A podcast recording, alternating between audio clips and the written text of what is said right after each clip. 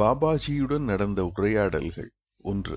இமயமலையில் ஒரு குளிர்கால இரவில் மௌனி பாபா குகைக்கு முன்னே இருந்த தட்டையான பாறை ஒன்றில் நானும் பாபாஜியும் ஒருவரை ஒருவர் பார்த்தவாறு அமர்ந்திருந்தோம். எங்களைச் சுற்றி வெண்பனி சூழ்ந்த மலை தொடர் தெய்வீக ஒளியால் மின்னியது. சற்று முன்னர் நாங்கள் எரியவிட்டிருந்த நெருப்பையும் நான் சுற்றியிருந்த கனத்த போர்வையையும் மீறி நான் குளிரில் நடுங்கிக் கொண்டிருந்தேன். வரிந்து சுற்றி கொண்டு சுருங்கி கிடந்த என் உருவத்துக்கு நேர்மாறாய் இடுப்பிலிருந்து முட்டி வரை சுற்றிய ஒரு துணியை தவிர வெற்றுடலாய் பாபாஜி அமர்ந்திருந்தார். உடலின் சூட்டை கட்டுப்படுத்தும் யோக நுட்பத்தை கற்றுத் தேர்ந்திருந்தார். ஒரு மடித்து வைத்த போர்வையில் பத்மாசனத்தில் அமர்ந்திருந்த அவர் என்னை கனிவான புன்னகையுடன் பார்த்தார். ஆஸ்வாசப்படுத்திக் கொண்டு வசதியாயிரு என்றார். அவரது சொற்கள் அதிசய வசமாக தளர்ந்த என் உடலுக்கு புத்துயிர் கொடுத்தது. இதமான ஒரு சூடு அவரிடமிருந்து என் உடல் முழுதும் பரவியது. என்னிடம் இந்த அளவுக்கு துல்லியம் இருக்கும் என்பதை நானே அறிந்திராத அளவு என் மனம் விழிப்புடன் இருந்தது. பாபாஜி அவர்களே, நான் சிறிது காலமாய் வேதாந்த பாடங்களை படித்து வருகிறேன். தொடக்கத்தில் அனைத்தும் புரிந்தது போல் இருந்தாலும் வருடங்கள் செல்ல செல்ல நான் அந்த பாடங்களில் ஆழமாய் போகும்போது நான் எவ்வளவு குறைவாய் புரிந்து கொண்டிருக்கிறேன் என்பதை உணர்ந்தேன். பல கேள்விகள் தெளிவின்றி இருக்கின்றன. ஈஷ உபனிஷத்தின் இந்த வாக்கியத்தின் இரகசியத்தை சொல்லுங்களேன். அந்தம் தம பிரவிஷந்தியே அவித்யாம் உபாசதே ததோ பூய இவதே தமஹ யவு வித்யாயாம ரதா. அறியாமையை ஆராதனை செய்பவர்கள் அடர்ந்த இருளை அடைகிறார்கள். அறிவை ஆராதனை செய்பவர்கள் அதைவிட அடர்ந்த இருளில் நுழைகிறார்கள். முதல் பகுதி தெளிவாய் உள்ளது. பாலபருவத்திலிருந்தே அறியாமையை போக்க அறிவை அடைய வேண்டும் என சொல்லித்தரப்பட்டது. அறிவை ஆராதனை செய்பவர்கள் அதைவிட அடர்ந்த இருளில் நுழைகிறார்கள் என ரிஷி கூறுவது என்னை திணறடிக்கிறது. இது எப்படி சாத்தியம்?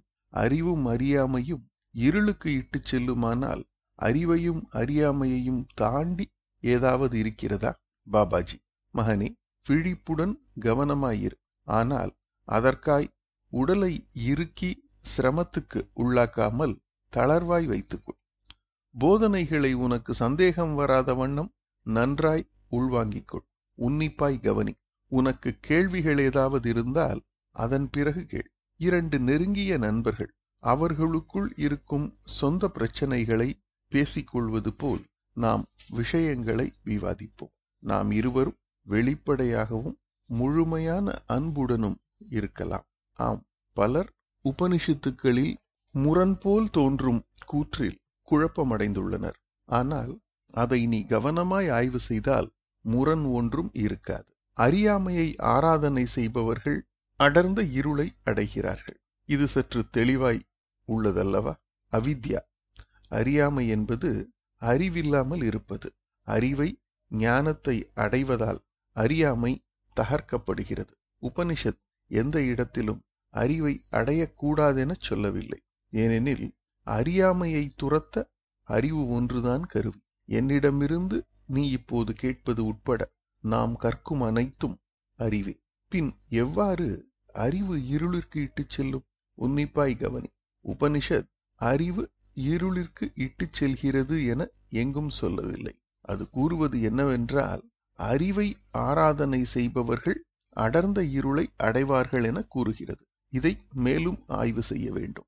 நீ ஒரு நெருஞ்சி முள் செடி நிறைந்த இடத்தில் நடந்து செல்லும் போது உன் காலை ஒரு முள் தைத்து அதை நீ உன் கைகளால் எடுக்க முயற்சி செய்து அது முடியாமல் போனதென வைத்துக் கொள்வோம். உன் காலில் தைத்த முள்ளை இன்னும் கூர்மையான நீண்ட திடமான முள்ளால் எடுப்பாய். அதைப்போல் அறியாமை மற்றும் வேதனை எனும் முள்ளை அறிவெனும் முள்ளால் எடுப்பாய். குத்தியிருந்த முள்ளை எடுத்த பின் எடுக்க உதவிய முள்ளை உன் காலில் மீண்டும் குத்திக் கொள்வாயோ? மாட்டாயல்லவா? அதை தூக்கி எறிந்து விடுவாய். ஆதலால் அறிவெனும் முள் அறியாமை எனும் முள்ளை எடுக்க உதவி செய்கிறது.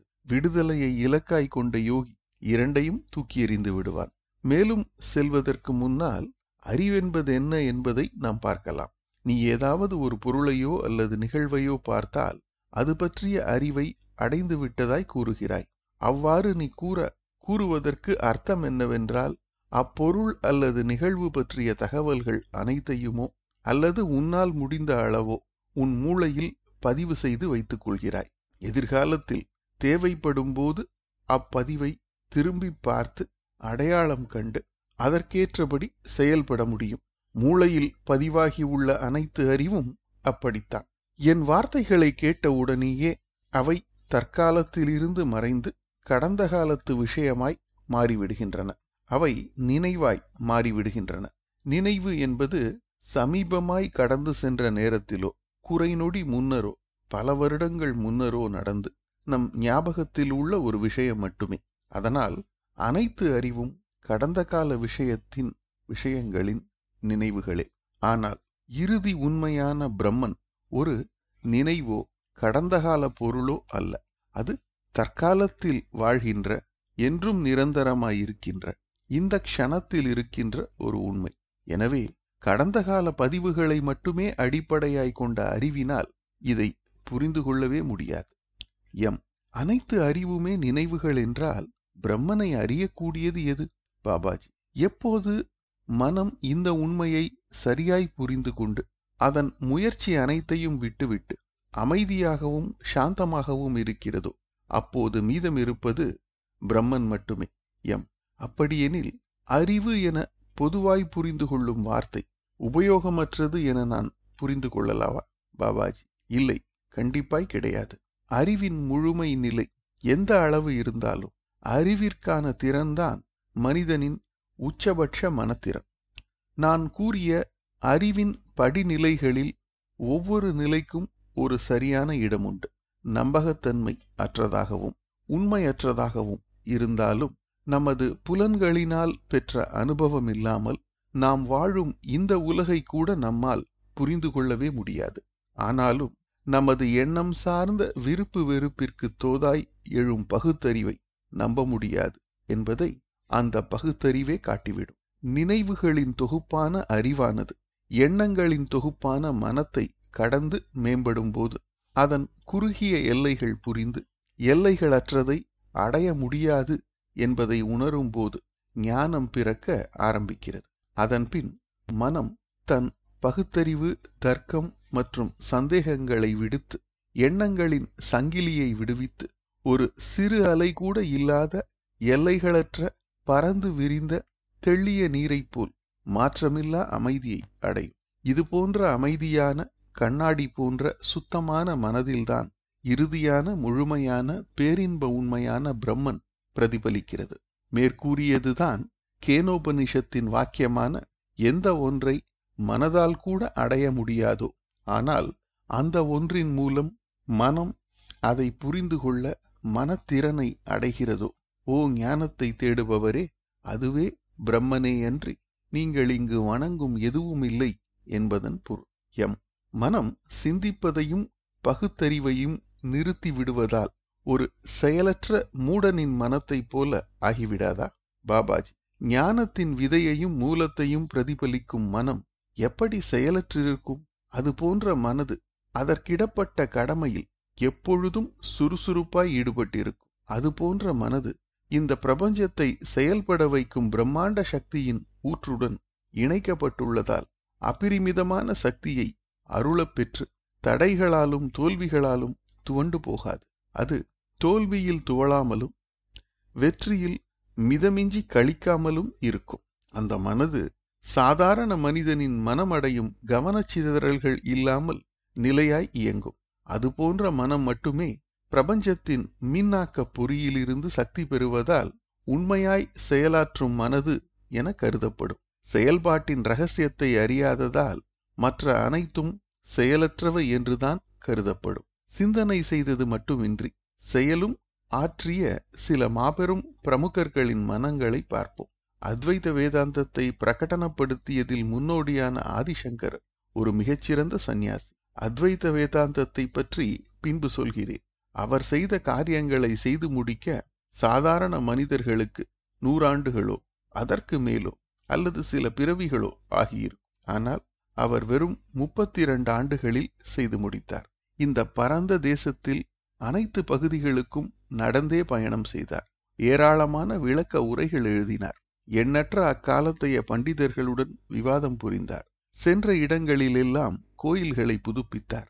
அவர் செயல்பாட்டின் ரகசியத்தை புரிந்து கொண்டதால் எடுத்த காரியம் அனைத்திலும் வெற்றி கண்டார்.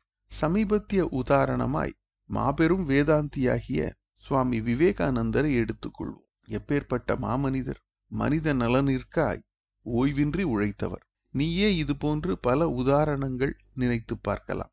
எம் பாபாஜி அவர்களே, இறுதி உண்மையை அறிந்த பின்பு மௌனமாய் இருக்க விரும்புவோரின் நிலைப்பாடு என்ன? பாபாஜி முழுதுமாய் பக்குவமடைந்த முனிவர் மௌனத்தை நாடினால் அந்த மௌனம் சொல்லையும் வெளிப்படையான செயலையும் விட அதிக பயனுள்ளது. மௌனத்தின் குரலை கேட்பவர்களின் மனங்களில் ஓசையின்றி அவர் செயலாற்றுகிறார். அவர் போன்ற முனிவர் தான் அனைத்து எண்ணங்களின் மூலத்தை அடைந்தவர். அவர் தனது ஒரே ஒரு எண்ணத்தால் உலகனைத்தையும் அவரால் மாற்ற முடியும். அந்த மௌனம் மணிக்கணக்கான சொற்பொழிவை விட வலிமையானது. பரபிரம்மன் போல் அமைதியாய் மறைந்திருந்து பல அதிசயங்களை நிகழ்த்தி வருவார். அவருடைய ஒரே ஒரு எண்ணத்திலிருந்து மலை போல பணிகள் நிறைவேற்றப்படும். நான் இப்போது அரியை ஆராதனை செய்பவர்கள் மேலும் அடர்ந்த இருளை அடைகிறார்கள் என்ற வாக்கியத்தின் வேறோர் அம்சத்தை விளக்குகிறேன். சிலர் வேதங்கள், அவற்றிற்கான எண்ணற்ற விளக்க உரைகள் மற்றும் வேத கல்வியின் கிளைகளான சோதிடம், கணிதம், மந்திரங்கள் போன்ற பலவற்றை படித்து கற்றறிந்த மேதைகள் போல் பாவனை செய்து பெருமையால் நெஞ்சை நிமிர்த்தி கொள்வார்கள்.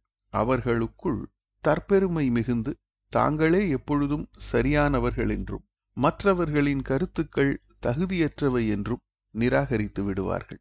அவர்களது மன அமைப்பு ஒரு பிரச்சனையை பல கோணங்களில் பார்க்கலாம் என்பதையோ தங்களுக்கு புலப்படாத வேறொரு வழியும் இருக்கலாம் என்பதையோ ஏற்காது. அவர்களது அதீத தற்பெருமையே அவர்களது வீழ்ச்சிக்கு காரணமாகி அவர்களை வேதனையில் ஆழ்த்துகிறது. அவர்களது மனங்கள் நுண்ணிய உணர்வையும் விழிப்புணர்வையும் இழந்து விடுகின்றது. அவர்களின் மனங்களில் கல்வி எனும் கசடால் களங்கம் விளைந்து பல காலங்களாய் பெருமுயற்சியில் சேர்த்து வைத்ததால் இந்த கசடைத்தான் அறிவென தவறாய் நினைத்து கொள்கிறார்கள். இவர்கள் அறிவை ஆராதனை செய்பவர்கள். இவர்கள் மேலும் அடர்ந்த இருளை அடைகிறார்கள். நான் சொன்ன இந்த கருத்தை ஒரு கதை மூலம் விளக்குவேன். கடவுளை அறிந்த மகான் ஒருவர் ஞானத்தை தேடும் பலர் அவரிடம் சென்றனர். ஒரு அறிஞரும் அவரிடம் அறிவுரை பெற சென்றார். மகான் சொல்வதை சிறிது நேரம் கேட்ட அறிஞர், நான் முக்தி நிலையை அடைய எனக்கு எவ்வளவு காலம் ஆகும் ஐயா என கேட்டார். வெகுகாலம் கழித்து என பதிலளித்தார் அம்மகான். அப்பொழுது அங்கிருந்த படிப்பறிவில்லாத ஏழை தோட்டக்காரர் அந்த மகான் சொன்னதை மிக கவனமாய் கேட்டு அவருக்கு கைகூப்பி நன்றி தெரிவித்துவிட்டு, ஐயா, நீங்கள் கற்றுக் கொடுத்த கல்விக்கு எப்படி நன்றி கூறுவதென தெரியவில்லை. நான் ஒன்றுமறியாத மனிதன். நான் என்றாவது உச்சத்தை அடைய முடியுமா என கேட்டார். அதற்கு அந்த மகான், சில நாட்களில் என்றார். இப்பதிலை கேட்ட அந்த அறிஞர் துணுக்குற்றார். அதேபடி இந்த தற்குறி சில நாட்களில் உச்சத்தை அடைய முடியும், ஆனால் பெரிய பண்டிதனான நானோ ஏன் வெகுகாலம் காத்திருக்க வேண்டும்? உடனடியாய் அவர், உன் மனம் நீ சேர்த்து வைத்த விஷயங்களினால் குப்பை கூடமாய் இருக்கிறது. நீ தவறாய் வளர்த்து வைத்துள்ள பல கருத்துக்களை அகற்ற வெகுகாலமாகும். உண்மை நுழையும் வாசல்களான புரிந்து கொள்ளும் தன்மை மற்றும் எளிமை ஆகியவற்றை உன் அகங்காரம் முழுதுமாய் மூடிவிட்டது. இந்த குப்பை அனைத்தையும் வெளியேற்றிவிட்டால் உச்சத்தை அடைந்து விடலாம். அந்த அழுக்கை துடைக்கவே நான் அவ்வளவு காலம் ஆகும் என்றேன் என பதிலளித்தார். எம், அப்படியானால் அறிஞர்களை விட ஒன்றும் படிக்காதவர்களுக்கு ஞானம் கிடைக்க வாய்ப்பு அதிகமா? பாபாஜி, கண்டிப்பாய் இல்லை. பக்கம் பக்கமாய் வேதத்தையும் வாக்கியங்களையும் மனப்பாடம் செய்வதனால் மட்டும் ஒருவர் அறிஞராகிவிட மாட்டார் என்பதை காட்டவே ஓர் உதாரணமாய் இதை சொன்னேன். வெறும் மனப்பாடம் செய்வதுதான் முக்கியமென இல்லாமல் அதை உணர்ந்து கொள்ளும் திறன் கொண்டவரே ஒரு உண்மையான அறிஞர். தவறான முடிவுகள் எடுக்காத ஒரு மனதால்தான் புரிந்து கொள்ள முடியும். புத்தி கூர்மையினால் மனம் எவ்வளவு தூரம் உயர்ந்தாலும் அதற்கென உள்ள சில வரம்புகளுக்கும் பரிமாணத்திற்கும் அப்பால் அதனால் எதையும் செய்ய முடியாது. எம், பரிமாணத்திற்கப்பால் என நீங்கள் கூறுவது எனக்கு தெளிவாய் புரியவில்லை பாபாஜி. பலருக்கு புரியாது. தன் எண்ணங்களை நீள அகல ஆழம் எனும் வரம்புகள் கொண்ட பரிமாணங்களுக்குள் பழகிய மனதை கொண்ட ஒரு நபரால் மனத்திற்கப்பால் ஒரு நான்காவது பரிமாணம் உள்ளது என்பதை மனத்திற்குள் உதிக்கச் செய்ய முடியாது. தொடர்ச்சியாய் வரும் எண்ணங்கள் அமைதியாகவும் மௌனமாகவும் இருந்தால்தான் அதை உணர முடியும். அதில் வாழ்ந்தால்தான் அதை புரிந்து கொள்ள முடியும். அதை தர்க்கரீதியாய் முடிந்த அளவுக்கு விளக்க முயல்கிறேன். உன்னால் அறிவுபூர்வமாய் உணர்ந்து அதை பற்றி ஆழ்ந்து சிந்தித்து கொண்டே இருந்தால் அனுபவிக்கவும் முடியலாம். மூடியில்லாத ஒரு பெரிய பெட்டியில் சருகு போன்ற சிவப்பு நிறம் கொண்ட மெலிதான தகடு போன்ற இரண்டு உயிரினங்கள் வாழ்கின்றன என வைத்துக்கொள். அவை அந்த பெட்டியின் தரையில் அனைத்து திசைகளிலும் நகர்கின்றன. பெட்டியின் சுவர்கள் காரணமாய் அவற்றால் பெட்டிக்கு வெளியே செல்ல முடியாது. அப்பெட்டியின் நீளத்திலும் அகலத்திலும் மட்டுமே நகர முடியும். சுவர்களின் மேலும் கீழும் நகர முடியாது. இந்த வெளியிடையில் வளர்ந்ததால் அவைகளுக்கு அந்த வரம்புகளுக்கு உட்பட்ட பரிமாணங்கள் மட்டுமே பழகி உயரம் மற்றும் ஆழம் என்பதன் அளவை அவைகளுக்கு கிடையாது. சதுர பெட்டியை விட்டு அவைகள் வெளியே சென்றதே இல்லை. இப்பெட்டிக்குள் ஒருவர் கையை விட்டு ஒரு உயிரினத்தை மட்டும் வெளியே எடுத்து பச்சை நிற உயிரினங்கள் வாழும் இதே போன்ற ஒரு பெட்டியில் மாற்றிவிட்டார் என வைத்துக்கொள். அதே போன்று ஒரு பச்சை நிற உயிரினமும் சிவப்பு நிற உயிரினங்கள் வாழும் பெட்டிக்கு மாற்றப்படுகிறது. பச்சை மற்றும் சிவப்பு உயிரினங்கள் இரண்டிற்கும் நாம் எப்படி மாற்றப்பட்டோம் என புரியாது. பக்கவாட்டு நகர்தலுக்கு மட்டுமே பழகிய உயிரினங்களுக்கு மேல்கீழாய் நகர்தல் என்பது புரியாது. அவைகளுக்கு பக்கவாட்டு நகர்தலை தவிர மற்ற முறை நகர்தலை அதிசயம் என கருதி இரண்டு பரிமாண வெளியை மட்டும் அறிந்து தொடர்ந்து புது சூழ்நிலையிலும் வாழ்ந்து வரும் நம்முள் அதிகமானோர் இந்த கற்பனை உயிரினங்கள் போன்றவர்கள். ஐம்புலன்களாலான பார்த்தல், கேட்டல், தொடுதல், நுகர்தல் மற்றும் ருசித்தல் இவற்றின் மூலம் நமக்கு கிடைத்த அனுபவங்களின் தொகுப்பாகிய அறிவுக்கு வேறான அல்லது அதற்கு மேலான வேறொரு பரிமாணத்தை நம்மால் யோசிக்க முடியாது.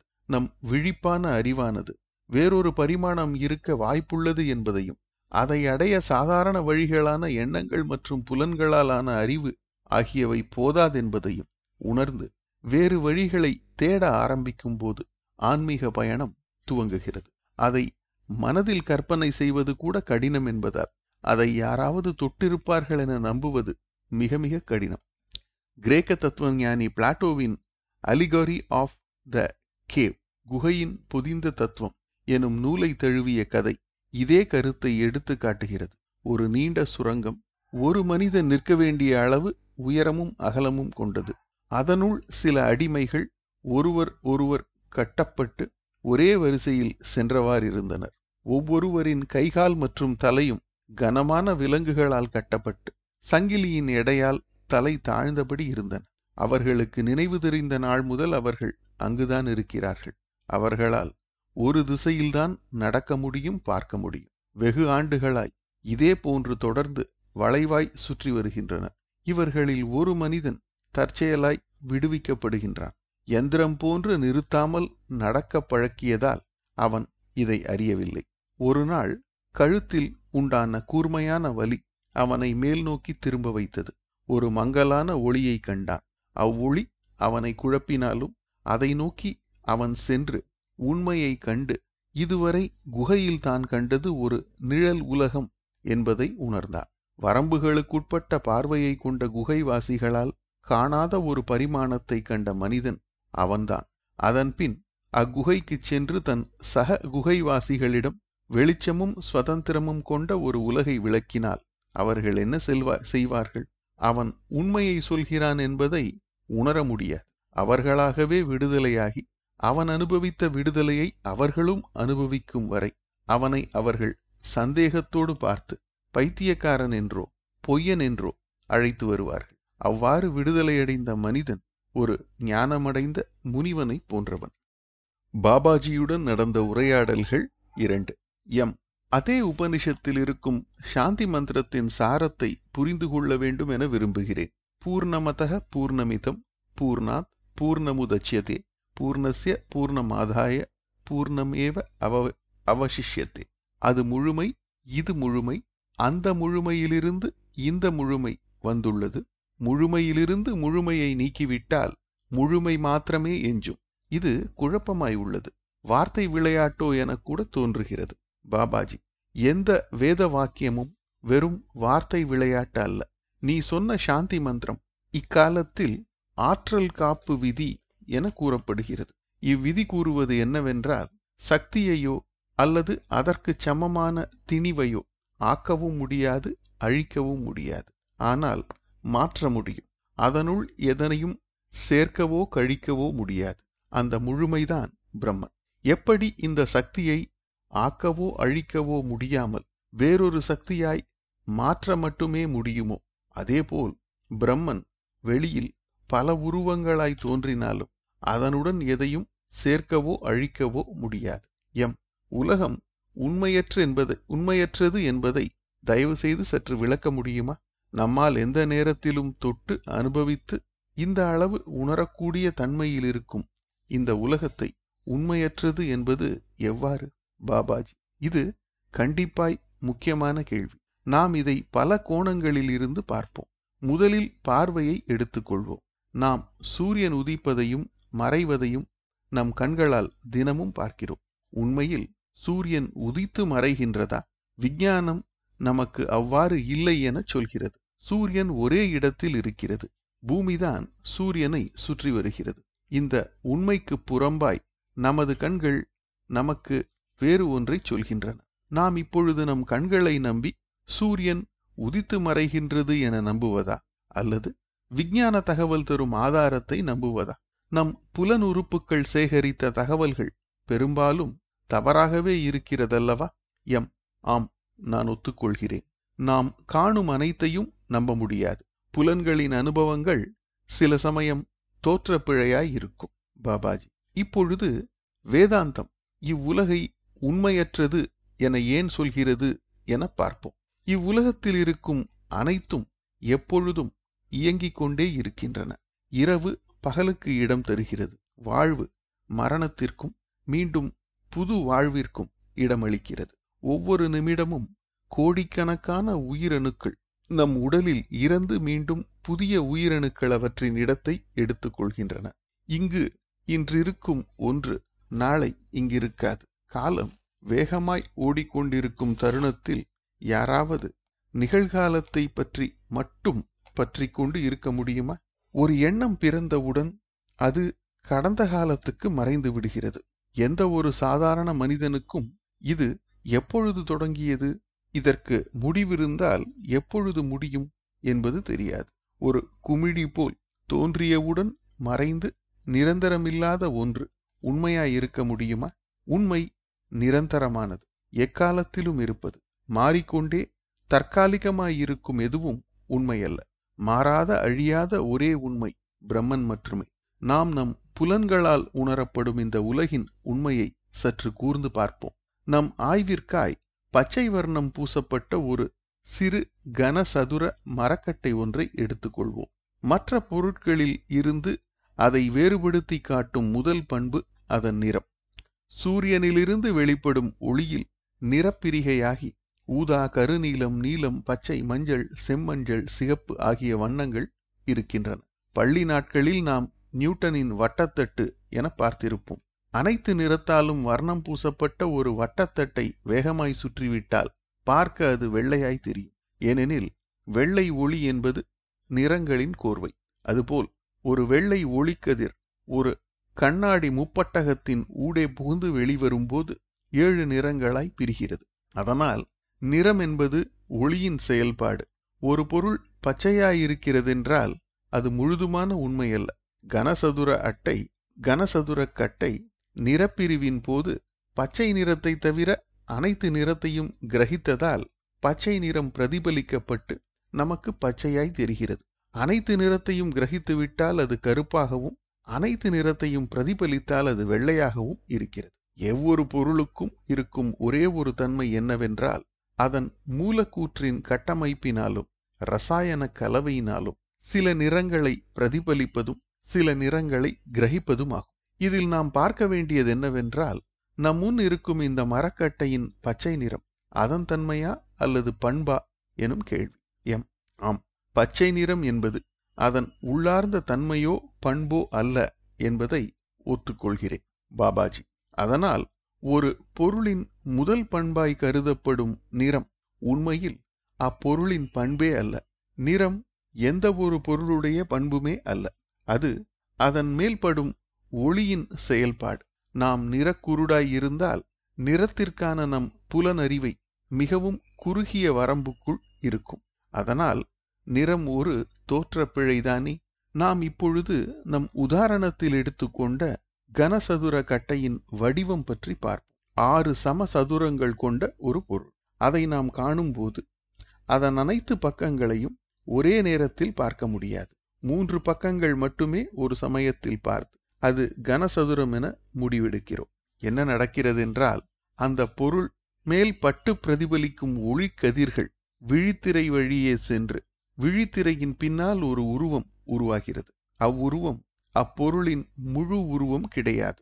பார்க்கும் உருவத்தின் அளவையும் பார்க்கும் கோணத்தையும் வைத்து 1 2 3 பக்கத்தையோ பார்க்க முடியும். தகவல் முழுமையாய் இல்லாத போதும் கூட பார்வை கெட்டாத மற்ற பகுதியை நம் உணர்வின்றி நம் மூளை பார்த்து அது ஒரு கனசதுரம் என முடிவு செய்கிறது. இதனைத்தும் குறைநொடி பொழுதில் நடந்து விடுகிறது. அதைத்தான் நாம் பார்வை என அழைக்கிறோம். இதற்கு மாறான ஒரு நூதன காட்சியை நீ பார்த்திருப்பாய். தண்ணீரால் கழுவப்பட்ட காரின் முன்கண்ணாடி வழியே பார்த்தால் நேராயிருக்கும் விளக்கு கம்பங்கள் நெளிந்தது போல தெரியும். மரங்களும் மற்ற பொருட்களும் கண் பார்வைக்கு தெரிந்திருக்கும். பார்வை திரிவுக்கு மேலும் ஒரு உதாரணம்.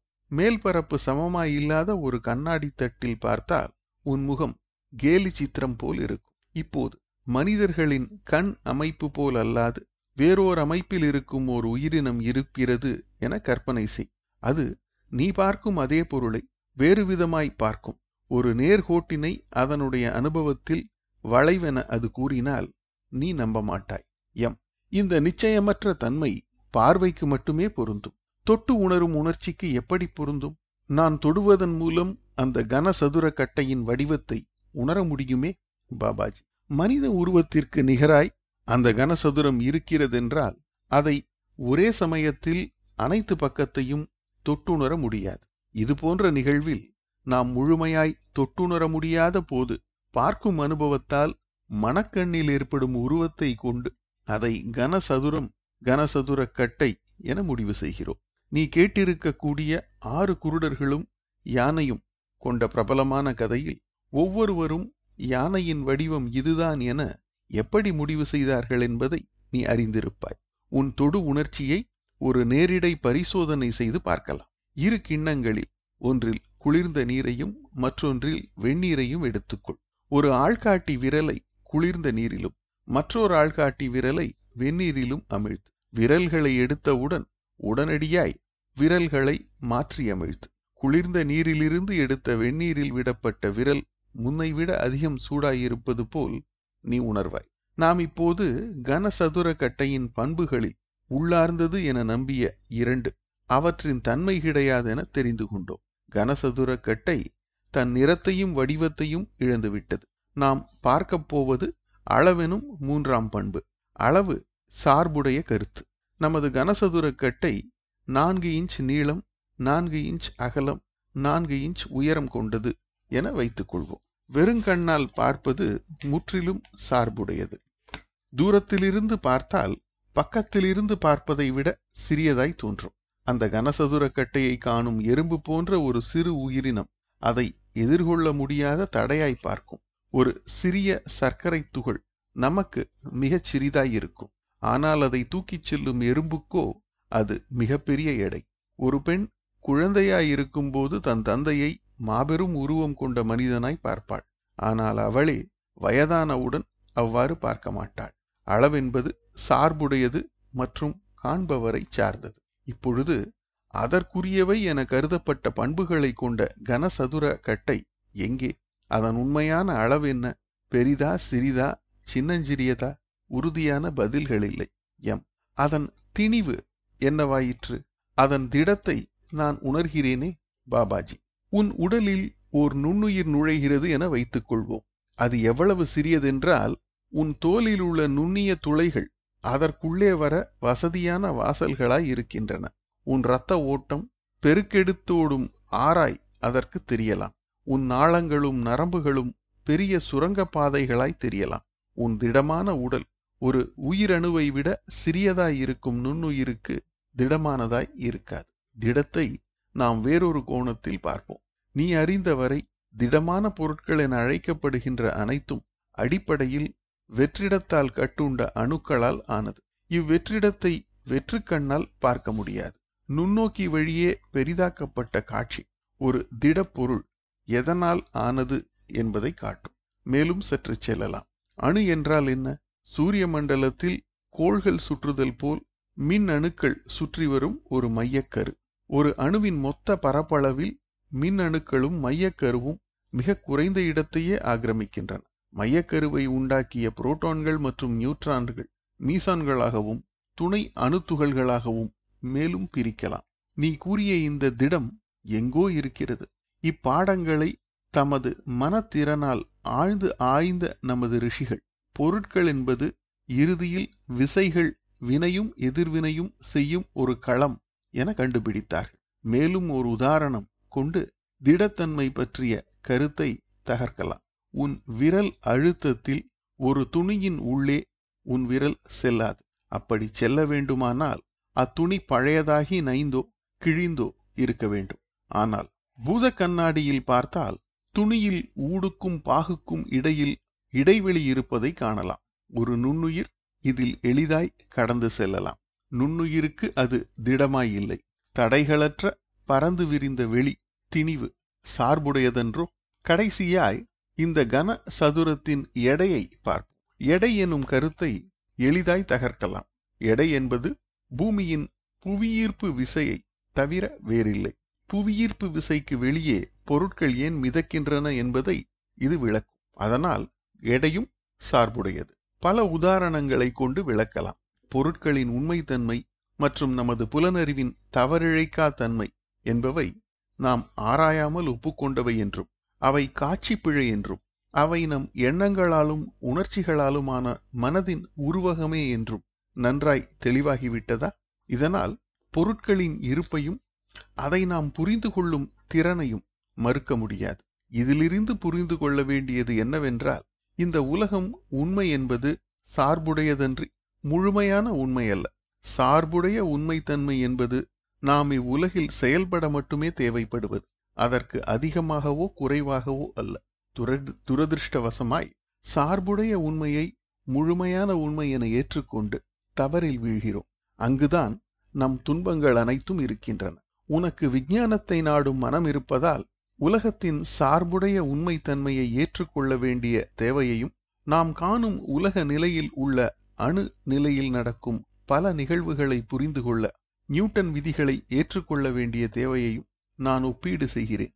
ஆனால் அதே விதிகளை துணை அணு சப்பட்டாமிக் நிலையில் வைத்து பார்க்கும்போது அவை போதுமானதாய் இல்லை. பழங்கால முனிவர்களும் மகான்களும் இவ்வுலகின் திடமின்மையை சுட்டிக்காட்டிய போது நம் நவீன மனம் அதை நிராகரிக்க முனைந்தது. ஆனால் இன்றைய விஞ்ஞானம் அதை ஏற்க துவங்கியுள்ளது. இல்லையெனில் இயற்பியல் வல்லுநர் ஆர்தர் ஸ்டான்லி எடிங்கன் நாம் பொருட்களை எதிர்கொள்ளாத வரைதான் அவற்றை பற்றிய நம்முடைய கருத்து தெளிவாய் உள்ளது என ஏன் கூற வேண்டும்? நாம் ஆராயத் துவங்கினால் அது மறையத் துவங்குகிறது. அதன் பண்புகளாய் தோன்றும் பலவற்றை நாம் நிராகரிக்கலாம். புலனறிவின் காட்சிகள்தான் வெளி உலகின் மீது அதன் பண்புகளாய் ஏற்றி காட்டப்படுகிறது என்பது தெளிவாகிறது. நமக்கு தெளிவாய் தெரியும் நிறம் என்பது மனதில் தோன்றுவதே தவிர திடமான பொருளை நாம் முறையாய் உருவகப்படுத்தும் போது அதனுள் பொதிந்திருக்காது. எப்படி பார்த்தாலும் நிறம் என்பது பொருளின் அடிப்படை தன்மைகளில் ஒன்று அல்ல. பொருளின் தன்மையாயிருக்க வேண்டியதை நம் மனது திடம் எனும் வார்த்தையில் அழைக்கிறது. ஆனால் இந்த திடம் என்பது நம் தொடு உணர்ச்சியின் வெளிப்பாடே. பொருட்களாலான இவ்வுலகின் உண்மையான இயல்பை பற்றிய நிச்சயமற்ற தன்மைதான் மாபெரும் தோற்றப்பிழை என கூறப்படுகிறது. அது இருப்பதை ஏற்றுக்கொண்டாலும் நமக்கு தோன்றும் உருவத்தில் இருக்கிறது என்பதை ஏற்றுக்கொள்ள முடியாது. தோற்றப்பிழைக்கு பின் ஒரு முழுமையான உண்மை இருப்பது புலப்படாது. அப்படி புலப்படாமல் இருப்பது என்பதன் பொருள் என்னவெனில், தோற்றப்பிழையினாலான இவ்வுலகில் நமது அன்றாட தேவைகளுக்காய் நாம் பழக்கப்படுத்தி கொண்ட புலன்களுக்கு அது புலப்படவில்லை என்பதுதான். புலப்படாத ஒன்றான பிரம்மனைத்தான் முனிவர்கள் ஒரே உண்மை மற்றும் ஒரே இருத்தல் என்கின்றனர். நாம் பகுத்தறிவால் நம் புலனறிவிற்கு ஒருபடி மேல் சென்று பிரம்மன் என்பதை அறிவால் உணர முடியாது என்பதை மட்டும்தான் புரிந்து ஏற்றுக்கொள்ள முடியும். இந்த உலகின் திடமில்லா தன்மைக்கும் மாறிக்கொண்டே இருக்கும் தோற்றங்களுக்கும் பின்னாலிருக்கும் அந்த தூய இருப்பை அறிவிற்கும் மனதிற்கும் அப்பால் ஆழமான தியானத்தில் எண்ணங்களை முழுதுமாய் நிறுத்தும் போது உணரலாம். பாபாஜியுடன் உரையாடல்கள் 3. எம். பாபாஜி. மாண்டூக்கிய உபனிஷத் படிக்க ஒரு வாய்ப்பு கிடைத்தது. கௌடபாத்தரின் காரிகை பொருளுரை மிகவும் விரிவானது. ஆனால் உணர்வில் பல நிலைகளை பற்றிய ஆய்வை முழுதுமாய் புரிந்து கொள்ள முடியவில்லை. பாபாஜி: நான் முதல் கட்டமாய் ஒரு கதை சொல்கிறேன். ராஜ ரிஷி, அரசர்களில் ஒரு முனிவர் என அழைக்கப்பட்ட ஜனக மகாராஜா ஒரு கனவு கண்டார். அதில் அவர் கிழிந்த உடையணிந்து களைப்புடனும் பசியுடனும் நடந்து சென்று திருவோடு ஏந்தி பிச்சை எடுப்பவர் போல் இருந்தார். கண் விழித்தவுடன் அவர் தன் மாளிகையின் செல்வச் செழிப்பில் இருப்பதை கண்டார். இது அவரை யோசிக்க வைத்தது. நான் ஆண்டியா அல்லது அரசனா? கனவில் நான் ஒரு பிச்சைக்காரன் என்பதை அவர் நன்றாய் உணர்ந்தார். பசியின் தாக்கம், சோர்வு இவற்றின் உண்மைத்தன்மை, கண் விழித்திருக்கும் போது மாளிகையின் ஆடம்பரங்களில் உள்ள உண்மைத்தன்மைக்கு சற்றும் சளைத்ததல்ல. இப்புதிருக்கு விடை கிடைக்காது மாமுனிவர் யாக்ஞல்காக்யவல்கியரிடம் உதவி கேட்டார். அவர் அதற்கு உலகை உருவாக்கும் உணர்வில் உள்ள நிலைகள் உண்மை, உண்மையின்மை அல்லது இருப்பின்மை இவற்றை விளக்கினார்.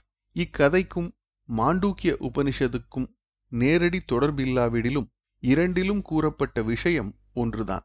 கவனமாய் கேள். உணர்வின் வெவ்வேறு நிலைகள் என்னவெனில், ஜாகிரதாவஸ்தா விழிப்பு நிலை, ஸ்வப்னாவஸ்தா கனவு நிலை, சுப்தாவஸ்தா சுஷுப்தி கனவில்லாத ஆழ்ந்த உறக்க நிலை, துரியாவஸ்தா நான்காம் நிலை. மேற்கூறிய 3 உணர்வுகளையும் கடந்த நிலை.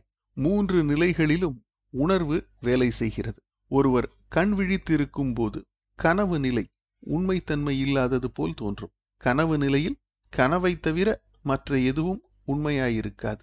கனவு எவ்வாறு இருக்குமெனில், கனவில் அனைத்து புலன்களும் இயங்கி உணர்ச்சிகளை அனுபவிக்கும் அளவுக்கு உண்மைத்தன்மையுடன் இருக்கும். இரண்டுக்கும் இருக்கும் வித்தியாசம் என்னவெனில், விழித்திருக்கும் நிலை கனவு நிலையை விட அதிக நேரம் இருப்பதால் அது அதிக உண்மைத்தன்மை வாய்ந்தது போல் இருக்கும். கனவு நிலையில் நிலைகளில் இருக்கும் வித்தியாசத்தை உணர முடியாது. கனவிலா ஆனந்த உறக்கத்தில் உணர்வென்பதே இல்லாதது போல் இவ்விரு நிலைகளும் உணர்வினால் அறியப்படாமல் இருக்கும். கனவு நிலையில் விழித்திருக்கும் நிலையில் இருக்கும்போது செய்யப்படும் ஐம்புலன் உறுப்புகளின் செயல்களை நுட்பமான புலன் உறுப்புகள் செய்யும். ஆழ்ந்து உறங்கும் நிலையில் பூத மற்றும் நுட்ப புலன் உறுப்புகள் மட்டுமின்றி மனமும் இயங்குவதை நிறுத்திவிடும். இந்நிலையில் அகங்காரம் அல்லது நான் எனும் உணர்வு அதன் வெளிச்செயல்பாடுகளை நிறுத்தி மனிதனுக்கு நான் இருக்கிறேன் எனும் உணர்வை தரும் புத்தி எனும் தனது நுட்பமான பகுதியிடம் திரும்பச் செல்கிறது. ஆழ்ந்த உறக்கத்தில் அகங்காரம் வேலை செய்யாததால் நான் இருக்கிறேன் எனும் உணர்வும் இருக்காது. ஆழ்ந்த உறக்கத்தில் விழிப்பு மற்றும் கனவு நிலை ஆகியவற்றில் ஏற்படும் அனுபவங்கள் மறைந்து விடுதல் போல் இருப்பதால் புலன்களால் அறியப்படும் வெளி உலகம் மற்றும் கனவுகள் கொண்ட உள் உலகம் இவற்றின் தாக்கமும் பாதிப்பும் இல்லாது நம் உணர்வும் அமைதியையும் பேரானந்தத்தையும் அனுபவிக்கிறது. இந்நிலையின் முரண்பாடு என்னவெனில், இவ்வனுபவத்தை ஆராய்ந்தால் ஒருவர் உணர்வுடன் அதை அனுபவித்தாரா அல்லது உணர்வின்றி அதை அனுபவித்தாரா என சொல்ல முடியாது. இதை பற்றி சொல்ல வேண்டுமெனில், ஒன்றுமில்லாத நிலை அல்லது உணர்வின் எதிர்மறை நிலை அல்லது உணர்வு தன்னை அறியா நிலை என கூறலாம். ஆனால் ஆழ்ந்த உறக்கத்தில் அமைதியையும் பேரானந்தத்தையும் அனுபவிக்க உணர்வு இருக்கிறதா என நீ கேட்கலாம். கண் விழித்தவுடன் ஒருவர் நான் தொந்தரவின்றி நிம்மதியாய் தூங்கினேன் என கூறினால் உணர்வில்லாத நிலை என எப்படி இருக்க முடியும்? சந்தேகமின்றி ஆழ்ந்த உறக்கத்தில் சாந்த நிலையை அனுபவிக்கும் வல்லமை கொண்ட ஏதோ ஒன்று இருக்கிறது. அது விழிப்பு நிலை மற்றும் கனவு நிலைகளில் கிடைக்கும் அனுபவங்களில் இருந்து இவ்வனுபவம் வேறுபட்டது என்பதை உணர்த்துகிறது. துரியா எனும் 4ஆம் நிலை மற்ற 3 நிலைகளைப் போல் இல்லை. இது அனைத்து நிலைகளிலும் இருக்கிறது. அகங்காரத்தை முற்றும் தொலைத்து தூய உணர்வு மட்டும் எஞ்சியிருக்கும் நிலையில் கூட இந்நிலை இருக்கிறது. இவ்வுணர்வுதான் ஆத்மா என்றும் ஆவி என்றும் அழைக்கப்படுகிறது. இது ஒன்றுதான் மூன்று நிலைகளான விழிப்பு, கனவு, ஆழ்ந்த உறக்கம் ஆகியவற்றிலும் மேலும் மாற்றப்பற்ற உணர்வு நிலைகளான மயக்க நிலை, சமாதி நிலை இவற்றுக்கும் சாட்சியாயிருக்கிறது. தூரியை எனும் நிலையில் உணர்வு முழுமையான தூய்மையை அடைந்து தனக்கென ஓர் அடையாளமின்றி எங்கும் நிறைந்திருக்கும் பிரம்மன் எனும் பிரபஞ்ச உணர்வுடன் இருக்கும். அதனால்தான் ரிஷி அயமாத்மா பிரம்ம, இந்த ஆத்மா பிரம்மன் என்கிறார். அகம் பிரம்மாஸ்மி, நான் பிரம்மன் என கூறும் நிலையும் இதுவும் ஒன்று. எவரும் அகம் பிரம்மாஸ்மி என கூறிவிட்டு வரம்புகளுக்குட்பட்ட மனிதனாய் இருக்க முடியாது. ஏனெனில் துளி அகம் இருந்தாலும் முழுமையான பிரம்மன் இருக்க முடியாது. இதில் அழுத்தமாய் குறிக்க வேண்டியது என்னவெனில், துரியா எனும் நிலையை விழிப்பு, கனவு மற்றும் ஆழ்ந்த உறக்க நிலைகளுடன் ஒப்பிட முடியாது. இம்மூன்று நிலைகளிலும் தன் நிலை உணர்வுடன் அனுபவிப்பவர் அனுபவிக்கப்படும் பொருள் எனும் பேதமும், அனுபவம் அனுபவிக்கப்படுவது எனும் பேதமும் இருக்கும். ஆனால் இதை அனுபவிக்கும் பொழுது உணர முடியாது. துரியா நிலையில் அனுபவிப்பவர் அனுபவிக்கப்படும் பொருள் எனும் பேதமோ, அனுபவிப்பவர் அனுபவிக்கப்படுவது எனும் பேதமோ இல்லையா கிடையாது. அதுபோன்ற பேதம் ஏற்படுத்தும் நிலைதான் மாறுதலுக்கும் தடுமாற்றங்களுக்கும் உட்பட்டது. இம்மூன்று நிலைகளிலும் அந்தந்த நிலைக்கான சார்புடைய உணர்வு மற்ற நிலைகளை நீக்கிவிடுகிறது. உதாரணத்திற்கு, கனவு நிலையில் விழிப்பு நிலையின் உண்மைத்தன்மைகள் இருப்பதில்லை. அதுபோல விழிப்பு நிலையில் கனவு நிலையின் உண்மைத்தன்மை இருப்பதில்லை. அரசன் ஆண்டியாவான், ஆண்டி அரசனானான். துரிய நிலையை அடைந்தவுடன் அதை அனுபவிக்கும் நான் எனும் தனிப்பட்ட உணர்வு பிரபஞ்சத்தின் உணர்வான ஆத்மாவுடன் ஒடுங்குகிறது. துரிய நிலையை அடைந்தவர் அந்த மனநிலையில் ஒன்றரக் கலந்தவர். மூன்று நிலைகளிலும் சார்புடைய உணர்வு தன்மையில் இருக்கும் போதும் ஆத்மாவை பார்க்க முடியும். ஏனெனில் என்றுமே ஆத்மா இல்லாமல் இருந்ததில்லை. அம்மூன்று நிலைகளும் ஒரே திரையில் ஓடும் பல படங்களைப் போல் வெறும் காட்சி பிழைகள் மாத்திரமே. எந்த ஒரு மனிதன் என்ன நடந்தும் சலனமின்றி அவனுடைய செயலிலும் செயலின்றி இருக்கும் நிலையிலும் பிரம்மன் எனும் பேரானந்தத்தில் நிலைத்திருக்கும் நிலையை அடைகிறானோ அவன்தான் உண்மையான சந்நியாசி அல்லது துறவி. ஆழ்ந்த உறக்கத்தை கடந்து செயலனைத்துக்கும் மூலமான ஒன்றின் அமைதியில் நிலைத்திருப்பதால் இறுக்கமற்று அமைதியில் இருப்பான். ஆக்கம் அழிவு என எழுந்து அடங்கும் அலைகளுக்கு ஒரே சாட்சியாய் அவன் இருப்பான். துரியாவில் நிலைத்திருப்பவனுக்கு இவ்வுலக அனுபவங்கள் அனைத்தும் நீண்ட கனவு போலவும் அதிலிருந்து தான் விழித்து விட்டது போலவும் இருக்கும்.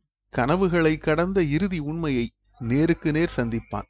சொல்லப்போனால் அவனேதான் உண்மை.